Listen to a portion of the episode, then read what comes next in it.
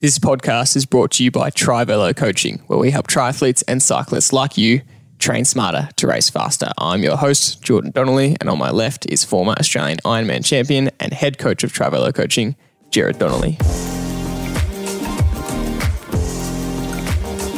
Last week on the podcast, we spoke about the best bike sessions for 2022, but for all the triathletes, what about the best swim and run sessions? And based on the analysis of our own athletes, what have we concluded are the most valuable swim and run sessions for you to be doing? What sessions can we say have given our athletes the most improvement? We're going to discuss the key sessions you need to be doing if you want to improve faster this year in the swim and bike leg. Dad, as always, welcome to the episode. What are you grateful for this week?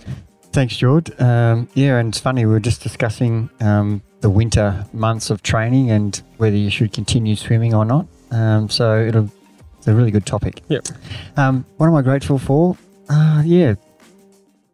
Over the last probably two or three weeks, uh, I've had the pleasure of riding my new Giant Propel, um, and it's been um, unbelievably custom spray painted in the Trivelo colours. And it brings me great joy, and I'm very grateful for the people who've organised that for me. Um, and Giant Australia have done an unbelievable job with uh, with the the bike that I'm riding, and it uh, it is such a thing that I look forward to now riding that bike. Um, you know, anytime you get a new bike is fun, but uh, but especially one that's painted in your colours, you, you feel very pro and matchy matchy, and uh, so I'm very grateful for that. So thank you. I might be biased, but it is the prettiest bike I've ever seen. And uh, if you haven't seen it, go check out our Instagram. We'll chuck a photo up of what the bike looks like. It looks as, as slick as ever. And if you see someone riding a Trivelo coloured bike, you know it is the Supercoach. So make sure you wave. My gratitude. Or someone stole my bike. That could be the other. Oh yeah, true. Yeah. if they're not in Trivelo colours on a Trivelo bike.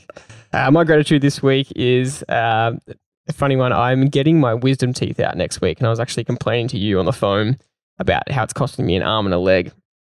And I thought, well, I have to, I have to swap that, and I have to be grateful that I have access to such good healthcare and the fact that I can have this kind of surgery and be looked after. Um, I do want to switch that because I really was complaining about the cost of it. Um, you know, what's the point of having private health if it still costs you an arm and a leg? But um, no, I do want to switch it and say I'm grateful that uh, it's all a smooth process and I can go in and get all my wisdom teeth taken out and uh, and feel comfortable and safe that I'm, I'm, being looked after. Yeah, and look, there's thousands of people around the world who have got no access to Exactly. that, and uh, and they would give an arm and a leg to have no pain in their mouth. Yes, exactly. I did think that when I when I first went to the dentist because I woke up just with the worst uh, pain in my mouth.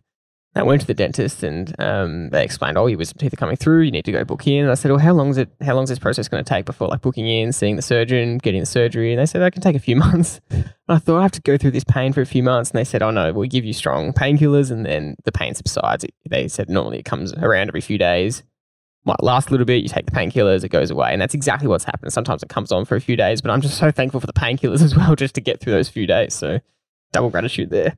Before we get into the actual topic of today, uh, can you tell the listeners the story of what you just told me off air? We were just chatting before this podcast because you really had to take some of your own advice and swallow a bit of a bitter pill today. So can you explain the whole process of uh, of of what happened today and and taking your own advice? Yeah, well, going on from uh, what happened at uh, the previous couple of podcasts where we've explained um, what our Nationals campaign went and how the post uh, post analysis and things that we didn't do so well in the training program. And anyway, so as I said at the time, it's extremely motivating to me to to make sure that from this point, from that point on, which was now two weeks ago, that I'm really concentrating um, on trying to do things a lot better and um, take my own advice. So um, unfortunately, on the Sunday morning, I woke up with vertigo, which for those people who've had vertigo is not a pleasant experience, and um, periods of five or six hours of uh, the room spinning and you, you uncontrollable vomiting, um, headache, um, and you just can't function. Not yeah. This is not just a little bit of vertigo. This is debilitating. No, last time I ended up in an ambulance because I didn't really understand what was going on. Yeah. Um, but now, uh, your brother Matt, who's a physio, explained to me what exercises I need to do uh, to try and get my balance back in uh, shape so that I don't feel like the room's spinning. This is all part of the story that I'm trying to build, and and it's it could be brought on by anything. No one really understands. It could be a, a virus. Um, just could be an imbalance. Uh, could be, uh, you know, it's in, an inner ear issue um, for seeing where the horizon is level or not. Um, and it's a really weird experience when the room won't stop rolling.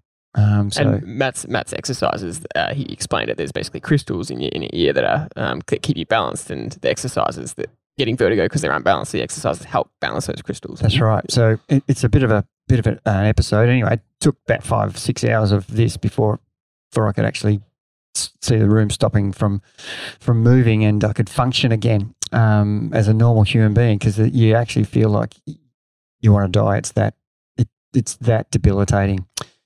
And those who've experienced it know what I'm talking about. And there's extreme levels, and I don't know where I sit on it, but uh, I felt like I was a bit of a wuss, but um, but I definitely struggled with it. Um, anyway, I haven't been riding so well since then. I haven't really trained that much, and that's one of the things that happens. You know, you get motivated, and then just a slight, where you know, one of our other guys, Tim, who's been on the podcast, got hit by a car on Saturday. So you know, there's deviations in your journey, isn't there, that uh, that are unexpected and and sometimes unexplained. Um, so so I had to really uh, back off a little bit, and so I I prepared myself to do two uh, threshold sessions or three in a row, one one every week, um, where um, I was riding between twenty and thirty minutes at threshold. That was my my first block of training um, on one of the days, and last week uh, really happy with the result. Um, back, you know, numbers are quite low still, but um, could feel this progress. And so this week I was really looking forward to it. And uh, so this morning I jumped on with my plan um, of what I was going to do, and instantly um, I felt that it was almost impossible to match last week's numbers. So I had to uh, downgrade my expectation as I was riding in the first five minutes to okay, I'm going to stick with instead of it being 290, it's going to be at that stage was 275, which is a long way off where I was supposed to be. But anyway, I thought I'll just persevere and try to maintain that. And uh, eventually 270 became hard after 10 minutes. And I didn't think I could get through the, it was a 25 minute, uh, I was in a race actually, a Zwift individual time trial race. And by the time I got to 15 minutes, there was no way I could finish the race. Um, I was going to try to get to 20 minutes if I could, and I turned it into a sub threshold session because I was riding at 250 watts by this time. And I, all of the time, I was thinking this virus has really done something to me from Sunday. Um, I'm not. I'm. I'm really under the under the the uh, the under the pump here. The pump of of you know the it hasn't left my system, uh, and that's why I'm not riding. And so I you know I accepted that and and just tried to make the best of it. Uh, anyway, I got to 20 minutes, nearly killed me. Um, By the end, you were you were just you yeah. considered holding 260. Yeah, well, I, I was down in the 250s, but mm-hmm. my heart rate was up like I was doing 300. Mm-hmm. Um, it was at the same heart rate as it was the week before, um, but it was agony. Mm-hmm. Um, and I was nowhere near those numbers anyway, so the next three or four minutes, I was just debating about the virus and whether I should be doing this intensity session or not, and whether I started too soon. It is, it is Wednesday, and um, you know I've had three easy days, so I thought I would be okay, and maybe not. Mm-hmm. Um, anyway, so I, I also thought that you know I might just check my calibration halfway through the ride, and even though I checked it before I started, but because I've got three bikes and I've got a new bike. I didn't do my preparation properly and write down the calibration number for the three different bikes um, because I've added a new bike and my memory's not that uh, detailed for what calibration number is for what bike. And I th- thought that was close enough. Anyway, I recalibrated it and then it, then it came back to 116, which is the number I know is my time trial bike, which I should have known before I started because it read 137. Mm and I didn't think twice about it. Um, and I should have. That was the mistake I made. That was my error. And so, really, you didn't realize, but the calibration was twenty watts off. Yeah, uh, you know, some percentage off. Yeah, yeah. You know, it, it, literally twenty or thirty watts off. Yeah. Um, and so I was actually riding uh, at two ninety in the first two or three minutes instead of where I was at 270. Or even 295. Yes. Um, so, yeah. so no wonder my heart rate went high straight away. And I thought that was a virus. So mm. things in my head were playing tricks on me uh, based on what I was seeing on the screen. And I looked at the number and I jumped back on the bike and just thought, I'm going to do one minute at 260 because that was agony four minutes ago. Mm-hmm. And it felt like a piece of cake. Mm. And I just thought, right, I'm pushing lap and I'm going for another 20 minutes this is the funniest part of the story to me. so I'd already done 20 minutes of the hardest thing I'd done for a long time. And clearly I was riding at 290, not 270. Um, so I should have been happy with that at that point and left it at that. But um, I just wanted to see what I could do. So I lined up for another 20 minutes. I wasn't in a race this time, I was just doing it myself. And before I knew it, I was able to ride 275, 280, 285, 290. I finished at 300, 305. Mhm. At the 20 minutes, I was strong as. Mhm. And it just made me realize um, how you your mind can play tricks on on what you're seeing. Because what you're seeing is is untrue. It's not real. It's Mm. wrong. But that, that was my fault as well. Mm, What I was seeing was my fault, but it was false data mm, and and therefore I was looking for reasons as to why this is happening, and they're valid. Mm. But the, the reason was the calibration, Mm. not the virus, Mm. not the vertigo, not that I'm I'm in great form. I just proved it because I just Mhm. did two 20 minute threshold efforts. I did 40 minutes of threshold, Mm. um, and I I actually wanted to do the 20 minutes to prove to my brain that I can overcome this Mhm. and I can do it again. Mhm. Um, so I halfway through this, the the morning session, I was thinking how crap I'm going, and then by the time I finished, I'm so ecstatic I've done two 20 minute threshold. If it's not something I'd recommend you do, Mhm. um, but boy, what a mind shift in my my uh, post race analysis of going from what am I going to do about my form to I'm really happy with how I'm progressing, mm. and it was really all to do with how my brain was responding to what it was seeing. it took great self awareness to be able to really uh, figure out what was happening. Because for most people, if an athlete called you and told you that story straight away, you'd say you didn't calibrate your bike, did you? But you did calibrate your bike, but just weren't. You didn't have the data down of whether that was the calibration was actually right or not. But uh, you could have finished that and just thrown in the towel and gone, "What the f is wrong with me?" And maybe it has to be the virus. But yeah, it took a lot of awareness to recalibrate, retest, you do that extra minute just to see how you feel, and then the guts to do another twenty minute uh, test. And and as you said, had it been um, out on the velodrome, for example, you would have known straight away that the watts were off because your speed would have been fine. Yeah, the speed would have been, you know, around 44, 45 k's an hour. And I know that whether I'm riding 20 watts or 600 watts, that's what's important. Exactly. Yeah. Um, so because I'm on the trainer The speed means nothing on and I'm seeing Zwift speed, I don't really, Yeah. it, looked, it looked like it was going well, but um, but I don't trust that speed Yeah. thing.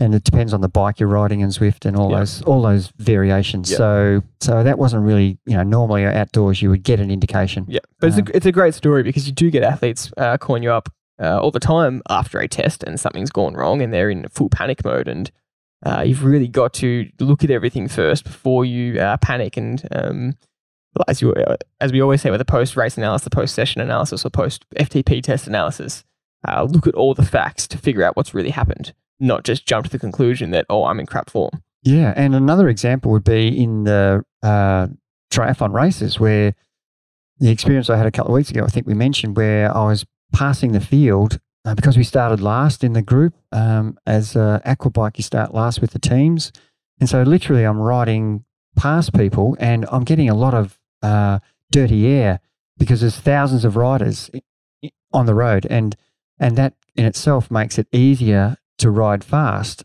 for lower power.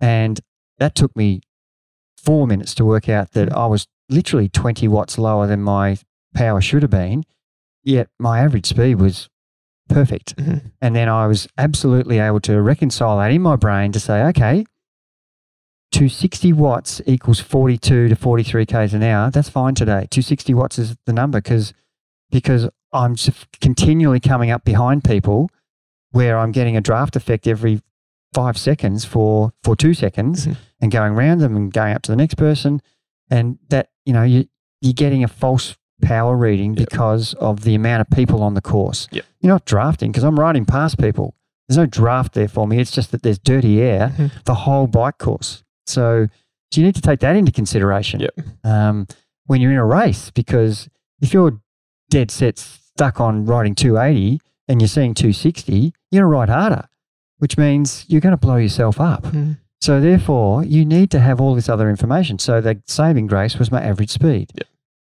Absolutely. So, on that note, let's get into the actual topic of today and let's start with the swim. You know, what do you need to be doing uh, to make sure you are doing the best swim sessions for the year? What have we really uh, noticed can make the biggest and uh, greatest benefit to you if um, you want to make sure you're maximizing any sessions you're doing in the pool. And that's especially a good question for our Trivelo athletes because we do as minimal swim sessions as possible because we believe in our, our hypothesis is there's much more to gain in the bike and run. And uh, we would rather athletes not do four swim sessions a week. And we'd rather them get, get more time uh, gains in their bike and running sessions. So, what do you need to be doing uh, throughout the week swim wise? I just want to add the reason we do that is because most people that we coach are age groupers and they're not professional and they don't have all day to train. So when people are time poor, they need to prioritize. And the biggest gains are on the bike and the, and the run. And that, that's where you need to spend the most of your time. You still need to do swimming training. Um, but, you know, if you're short on time, what has to go? Something has to go. So let's, let's take away less swim sessions because that's got the least value in terms of your improvement overall in a triathlon. You can improve as a swimmer by swimming a lot more, um, but your overall triathlon result won't improve that much by spending triple the time swimming as compared to triple the time riding or running. So that is important to understand. Absolutely, and that that it, you know, the advice would be different for a professional. The advice would even be different for an elite age grouper who uh, is trying to maximize time. Absolutely, and they have more time to train. Yep. So so we we're basing our our information that we're trying to get across today on two swim sessions. And so what's going to give you the best bang for your buck in those two swim sessions? So let's just break it down. I really believe you need to be doing lots of fast intervals, short fast intervals, where A, you can hold your form and not lose your form. When you're swimming short and fast, you can maintain it for 25 meters, 30, 50 meters. 100 meters up to 200 meters. You can hold your form with swimming quite quickly. Once you go past 200 meters, it becomes more of an aerobic. Uh, it's still an aerobic effort at 200 meters, but but it, it's more aerobically muscular um, fatigue that you're you're experiencing because of the fitness factor rather than the cardiovascular factor. So so we want to practice swimming fast with good form. And so if you did just long, straightforward 1500 straight or 2000 meters straight, your form would fall away. Um, you're not swimming fast anyway. You, are getting an endurance session out of it, but you're not practicing good form. Um, when you swim fast, you swim with good form. Um, and you need to have a rest so you can keep doing the good form. So that's why you swim shorter. Um, so that is one session that needs to be in your program. Short, hard, good form sessions that are going to give you uh, the high cardio and not losing the form in, in the process. But the biggest change we've made to that is that this session isn't full of just intervals. In fact, it's now, and we've we've definitely made this change uh, over the last period, is almost majority drills, then intervals. Yeah. So there's two aspects to swimming. There's the skill acquisition, which is the better you have a technique, the faster you will swim. And the second point is the fitter you are, generally, the faster you will swim because you can hold your form um, and stay swimming the same pace. So you need to develop two things. You need to develop your swimming fitness, but you need to develop your swimming technique. And if you don't develop the technique, you can be as fit as you want to be and swim 50 sessions a week, if, if that's possible. but you, you actually won't swim much faster. You'll be really fit in the water and you'll, you'll probably bike and, and ride better because you're so fit in the water because it doesn't take much out of you, but you actually won't improve your speed that much by unless you improve your technique.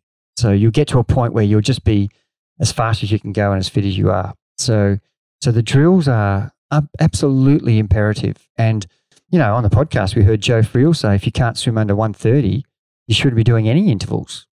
Well, I really like that theory, but I still think you need to do intervals to improve your fitness. So, and I think Joe is assuming that most of the triathletes are doing four swim sessions a week mm. or 3 mm-hmm. So we're we're down to the bare minimum of two. And I do advise people to add an extra extra swim if you've got time. Um, and you know, I really push that. If you if you've got the time to do it, do the third swim. Uh, one swim a week is is barely adequate. Two swims is is just enough. Three swims will actually help you help your fitness incredibly. So the two would you would say is more to maintain fitness and, and improve your Technique. uh, technique. Yeah. So we're really we're really honing in on that, and we have to also say this depends on what part of the season you're in. Um, and for the majority of swimmers, um, and I'm talking about the poor swimmers. I'm not talking about the really good elite swimmers in triathlon. And in age groups, there could be unbelievably good swimmers in in age group, and there might be very average riders and runners, but they're fantastic swimmers. I'm not talking about these people. I'm talking about the everyday average swimmer who's really struggling, has not had a lot of background in swimming, um, hasn't had club swimming, hasn't had coaching um, for technique as, at an early age. The, the, the kids who have been um, coached from early age in squad swimming are going to be the best swimmers for their whole whole life because they've really developed a good technique when they're younger. It's like learning to to, to read music. You will always remember it forever. It's like a language. You know, once you've done the basics in language, you'll be able to pick it up when you just uh, start to recall it. When you, for example, go to Japan, you, you, you I remember. I remember all these words now. and It might take you two or three days, but it's there in your memory. So this is the same with swimming. It's in your memory. Um, your stroke is in your memory, and it will go back to the feel once you get some fitness. So, so it's important that you you maintain that two sessions a week.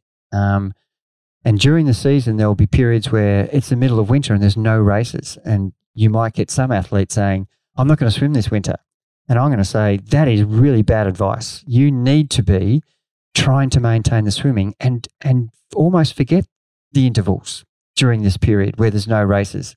Just do drills. Um, do two Ks of drills, 1500 meters of drills, 1K of drills. I know it's an effort to go to the pool and spend 15 minutes swimming and then leave, but it's still going to be more benefit than doing nothing. Um, you're not going to improve your fitness during this period, but if you've got the time to do the two sessions all the way through the year, the off season is the time to do 75% drills, 25% intervals during the season. Hmm. if you're a bad swimmer, you probably still need to do 75% drills Mhm. and 25% intervals. Mhm. But if you're a competent mid pack swimmer during the season when the races are on, I still think the intervals is 50 50. Mhm. Um, and if you're a really elite swimmer, you still need to do drills no matter how good you are because you want to improve your technique. Mhm. So it should be 25 75. That's the way I would I would approach it. And the other session, if, we- if we're going to say it's just two, um, that needs to be a completely different session. Absolutely. And again, there's two choices here, but the actual session needs to be the same. The two choices are do you do it indoor or outdoor? And I'm really adamant that during summer, you need to be doing one of those sessions outdoor. And if you don't live near the ocean or a lake, then you don't have any option but to do it indoor. And the only time you get to do it outdoor is in a race. You need to go at some stage and make an effort to drive to the nearest ocean or lake to actually practice before your main event. And there are lots of people who live miles away from those choices. So it's a big effort to go. But the people who are fortunate enough to live by the bay, you should be doing your extra session should be in in the ocean. Um, and know, I live near a lake, which is only you know ten minute drive, um, and I do my sessions there. The ocean's fifty minute drive, so I'm just going to go to the lake uh, and do it there. And during summer, that's that's not an issue. Mm. Um, during winter, it's a big issue because I don't like the cold. Mm. So um, I'm going to do those sessions in the pool. Um, but but the session itself is the same. It's an endurance session where we need to, just like running and riding, you need to build your endurance. And if you don't have an ability to sustain form over a 400 or an 800 or a 1K, then you, you're just going to be good for 200 and then you're going to need to rest. And you know, I kind of found that out myself when I started doing the last couple of um, uh, aquabike sessions where it's a swim and, and bike, um, where I was really good in the pool for, for 400 and 250s and 200s and 150s. But when I had to swim 1500 straight, I really battled, Mm. um, got really tired, um, couldn't hold my form. So, talking about doing short sprints, holding form, you also need to teach your body to be able to swim five by 400 or four by 500 or, um, you know, two 600s plus your warm up and cool down plus your drills or or two 1Ks um, when you're getting fitter. Um, so as as your fitness builds, you need to push your endurance out um, um, and progress that. Don't start with you know a straight 1500 Mhm. unless you're doing a time trial to see what your pace is. Mhm. Um, and then you should need to start with you know a couple of 400s and build it up to 600s, 800s, 1Ks. Yep. And that is going to help you come race day to be able to be much more relaxed for the entire uh, 1500 meter or 1900 meter, or if you're doing an Ironman 3.8K. Um, so you do need to do endurance swimming. Mhm. Um, but um, it has to have drills in it as well. And if you, if you, I see people only doing ocean swims during the summer season. Where's their drills? Mm. Are they doing the drills in the ocean? Great if they are. Yeah, yeah. But if they're not, they need to do a session where they're doing drills. Yep. So, so that would be my advice as a package for people who are actually swimming. Yeah, my only comment to add to that is uh, I have done drills in the ocean and in the pool, and it is just much more convenient in the pool. Um, it is it's funny carrying your snorkel and your flippers and your your, your pull buoy all around in the in the open water. It just doesn't. Uh, you can do it, but I think uh, me personally, I would only do drills in the pool, and I'd rather just do the endurance efforts out in the open water. Um, so moving on to the running then. Um, analyzing our uh, athlete running improvement, we have probably narrowed down three key standout sessions, and it has to be said that this is these aren't the only sessions you should do, uh, but again, use the term bang for your buck. These are three key standout sessions that uh, we've really seen time and time again. Um, our athletes get great improvement from. So we're going to go through each of them. And the first one, uh, and we have mentioned this before, but we uh, there's just some things we want to note on this, and that is hill repeats. Yeah, and without doubt, this is the best session to stop yourself getting injured. Number one, but it has has a risk about it as well. Um, and number two, um, you don't feel like uh, you're actually flogging yourself, yet you're still getting the benefit of muscular strength, which is what triathlon running is. It- It's it's you know let's just really hone in on what is the triathlon race. It is an endurance race, and I don't care whether you're doing a sprint, Olympic 70.3 or Ironman. The, the time that it takes to do a sprint is an hour for the fast guys and an hour and a half for, you know, anywhere between an hour and a half or an hour 40 for the, the age groupers. So if you want to call that, um, you know, A sprint. A sprint? Yeah. then um, I look at a sprint as 100 meters Mm. um, this is this is still an endurance event. Anything you know, anything more than two minutes is classified as aerobic. Mm. Um, anything under two minutes is anaerobic. So, so we are terminology is wrong. We, we're doing an endurance event, uh, event in a sprint triathlon. So, so you need to be strong at the back end of your 5k run in a sprint, 10k in an Olympic, etc., etc., half marathon, marathon. You want to be strong. So, so what are the sessions that are going to make us strong? And that is making sure that you've got strong legs that you can hold the pace for for the entire um, start to finish and not fade. The key to to being a good triathlete runner is not fading, holding the same pace from start to finish. And we'll talk about that in the progressive fast run um, Mhm. later on. But Mhm. but we really need to to understand that um, if we've got a good, strong, stable, muscular, skeletal system that is really used to running downhill and uphill um, with some intensity and then without the intensity, and we're talking about hill repeats with intensity. This is really going to help you um, be able to run the pace you want to run in in your race and hold the, the pace from start to finish. And we just have to say it, it, is a great session, but that doesn't mean you do hill repeats 52 weeks of the year. So it is really based around where you are in your program. Um, and, you know, in the off season when you're trying to maintain aerobic fitness and and concentrate on other things that that are uh, really need attention, this is not the time to be doing hard hill repeats um, when there's no triathlon. You you want to have this session uh, as your speed work session and it doesn't even make sense when you're doing a speed work session uphill because you're not actually running fast. Mm. Uh, the hill is stopping you from running your fast. You know, if you're a if you're a 30 minute 10K runner, you'll be doing your speed session at 250 minute K pace per kilometer. Mhm. If you're a 40 minute, you're doing it at 4K. If you're a 50 minute 10K runner, you're doing it at 5 minute Mhm. K pace. So on these hill repeats, you could possibly be a 40 minute K, uh, 10K runner and still not really be running faster than 450 Mhm. five minute K pace. Mhm. But your normalized power would probably show you pace, sorry, Normalised normalized pace, pace yeah. will show you that you're running, you know, probably 410 or 350 pace. Yep. So that's the bang for your buck. You're actually, um, you know, Training Peaks is really good at that, giving you a, a- an actual example of what the pace is had you been running on the flat. Mhm. Um, and I think that's a, a really good point to, for people to understand. The time and place to do this um, is when you're trying to um, get your speed work up without running flat out. And, you know, that's when we get injured. So this is why this is such a great session because um, you can actually not run that fast and still get the same value. Definitely. The second key session, and we have mentioned this session before, but there's two factors that we haven't really talked about to do with this session that need to be said. And so the session itself is the endurance run in the hills. So doing, going to the hills, going to trail running and doing some endurance, but uh, again, it could be really slow pace uh, in the hills.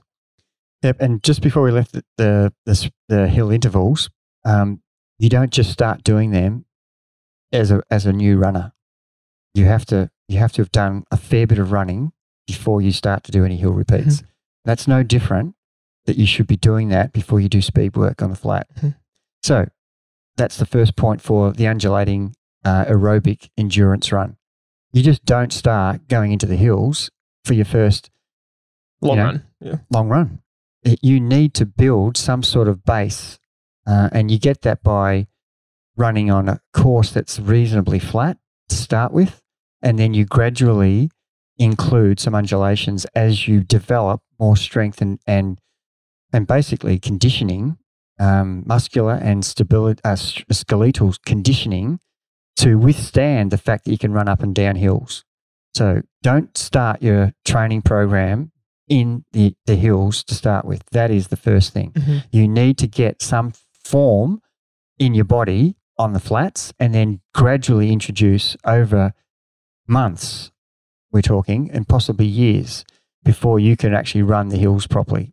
Um, and I don't mean run them fast, I Mhm. mean run them without injuring yourself. Mhm. And because it is very um, harsh on the body to, you know, to run up and down hills. Mhm. Sp- yeah, both up and down are equally as tough on each other. And we recently had um, a private coaching call for our Trivelo athletes with uh, Dane Verway from the Run Culture podcast. He's actually been on our podcast as a guest, but he's an elite marathon runner and a physio. And he spoke about um, this self awareness that you need to have about uh, how you're coping with an endurance run in the hills or, and a long run in the hills. And uh, he put it really succinctly. He just said that um, any new change on the body, uh, it needs to you need to give the body time to adapt to that change. You need to give your muscle fibers, your bones, tendons, ligaments time to adapt to that change. And so, if you are a fresh runner and you're building up your first long run, you can't go and do 60 or 90 minutes of a long run when you haven't done one before, plus do that in the hills with even more stimulus of up and down. You're just adding way too many things to the body to try and cope with, and most likely lead lead to injury. So, this is the point you're making that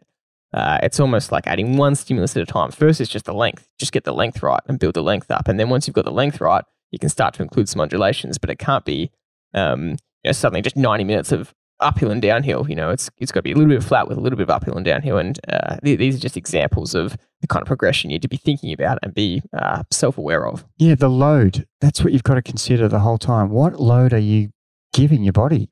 Um, and a lot of the, the people we coach, you know, I've made them run their endurance run on the flat for some for six months, some for a year before I'm saying, now you need to do hills. Mm. And that might not be obvious to them, but it's it's been a progression. Um, and some people can cope with it, you know, relatively quick. Everybody adapts quicker uh, at their own pace, not quicker. Everybody adapts at their own pace, and you need to be able to understand how the load's affecting that person. And if they're coping with it, then you can continue to introduce it quicker than another athlete who's not coping with the load. And the minute you start to get uh, serious pain, that's when you're overdoing it and the load is too much. You're not adapting.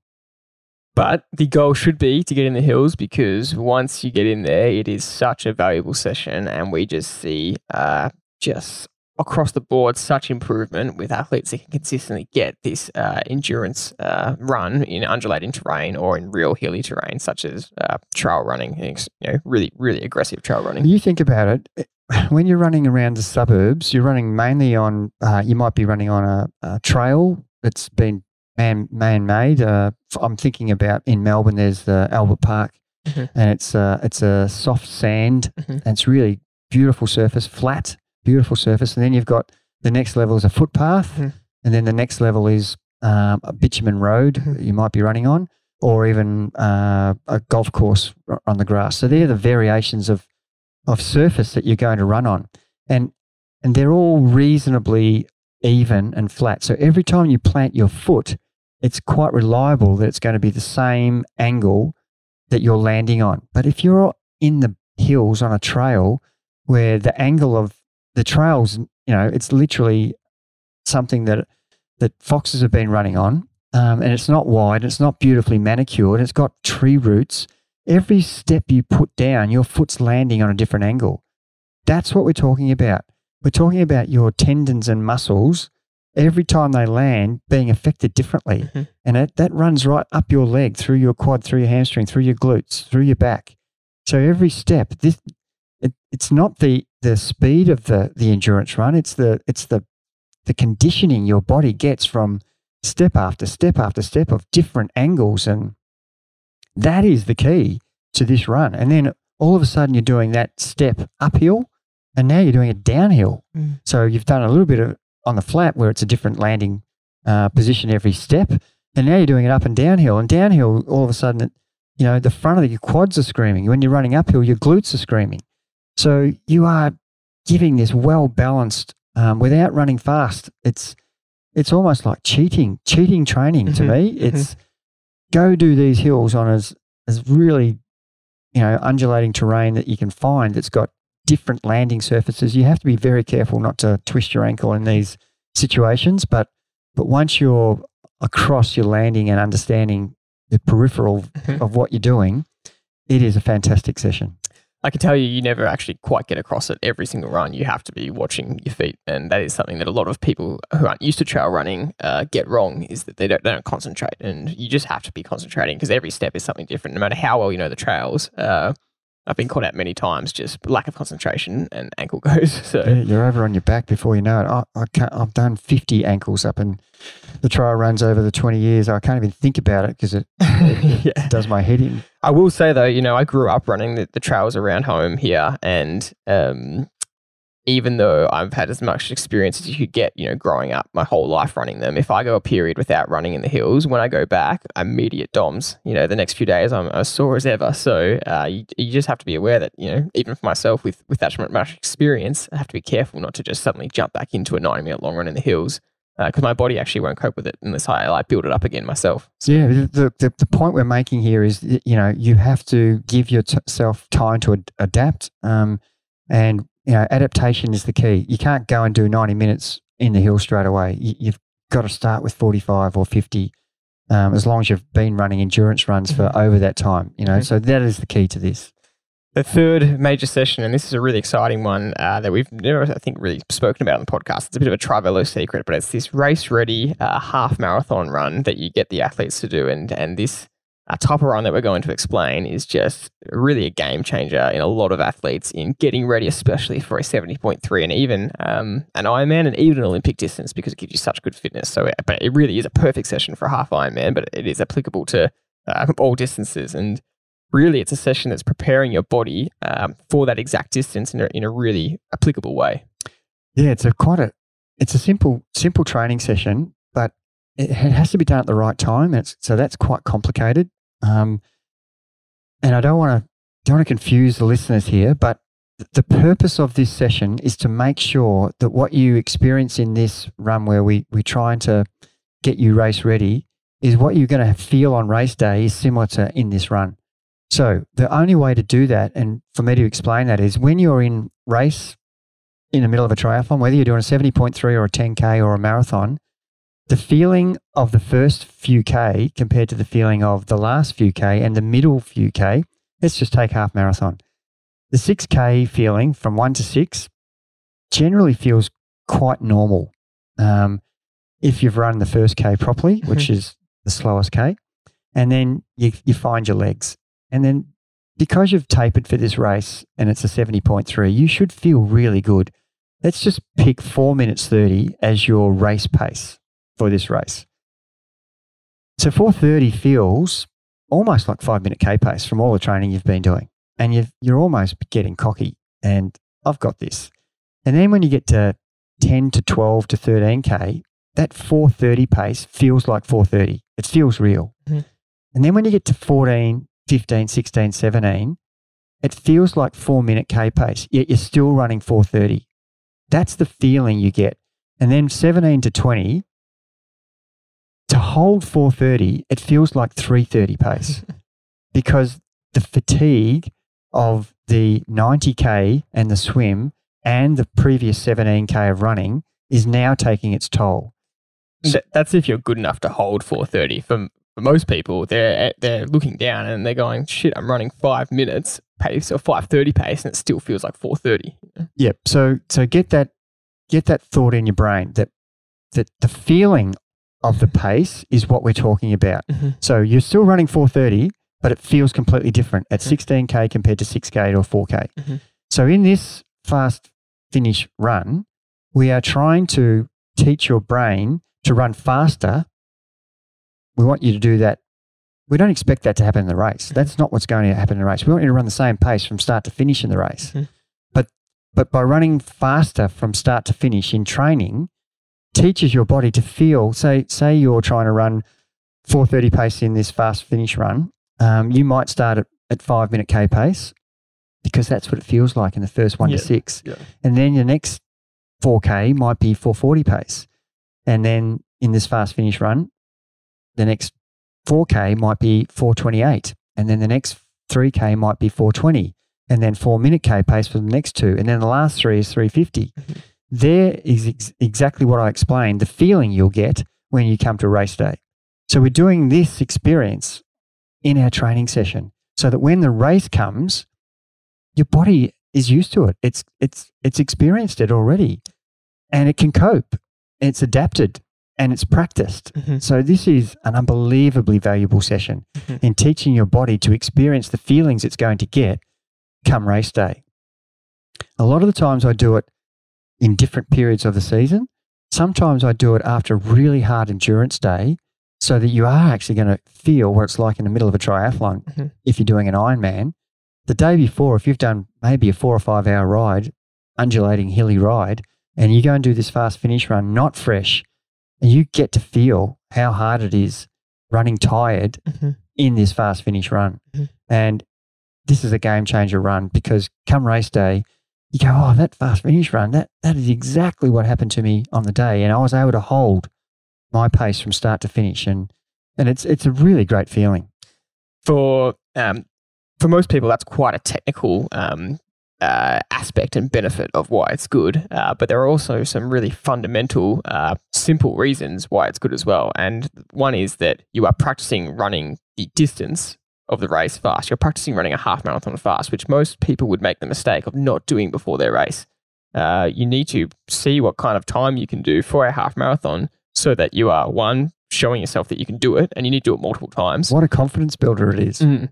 Um, and that was the yeah. The next point is uh, it gives you confidence as to what pace you can predict and and have as your race plan uh, to actually hit the day on.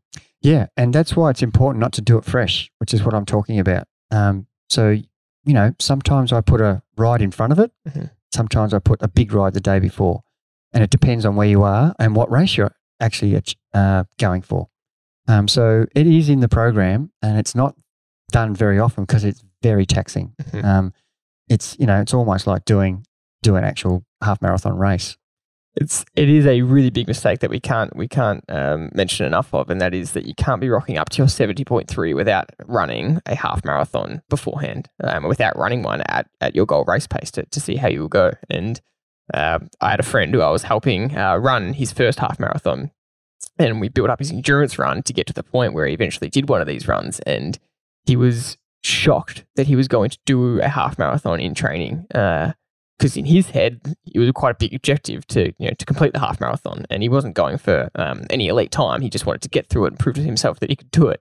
Um, and he couldn't he, he, couldn't really comprehend why he was doing it in training. Um, but doing it in training gave him so much confidence on the day and he ended up uh, not making the mistake of blowing up in that last 5K. And he, he puts it down to only because of these training sessions he did, where he understood the feeling at the back end and he didn't, he knew not to uh, push himself too hard and get that really wrong feeling at the end. Yeah, it's a really good, valid point. And, uh, and you know, the longer the endurance race, such as a marathon, you know, you can't be doing, far, you know, this type of run for a marathon. That's, that's just not what we're saying. Hmm. Um, you would, you would try to run in your training close to the time you're going to experience on race day at you know at least a few times uh, in your easy slow endurance run and and that's an undulating run and you might you might only get 20k and say your pb for a triathlon marathon is four hours if you've done 20k and it's taken you four hours on that hilly run that's perfect Mhm. it's not the distance that matters it's the time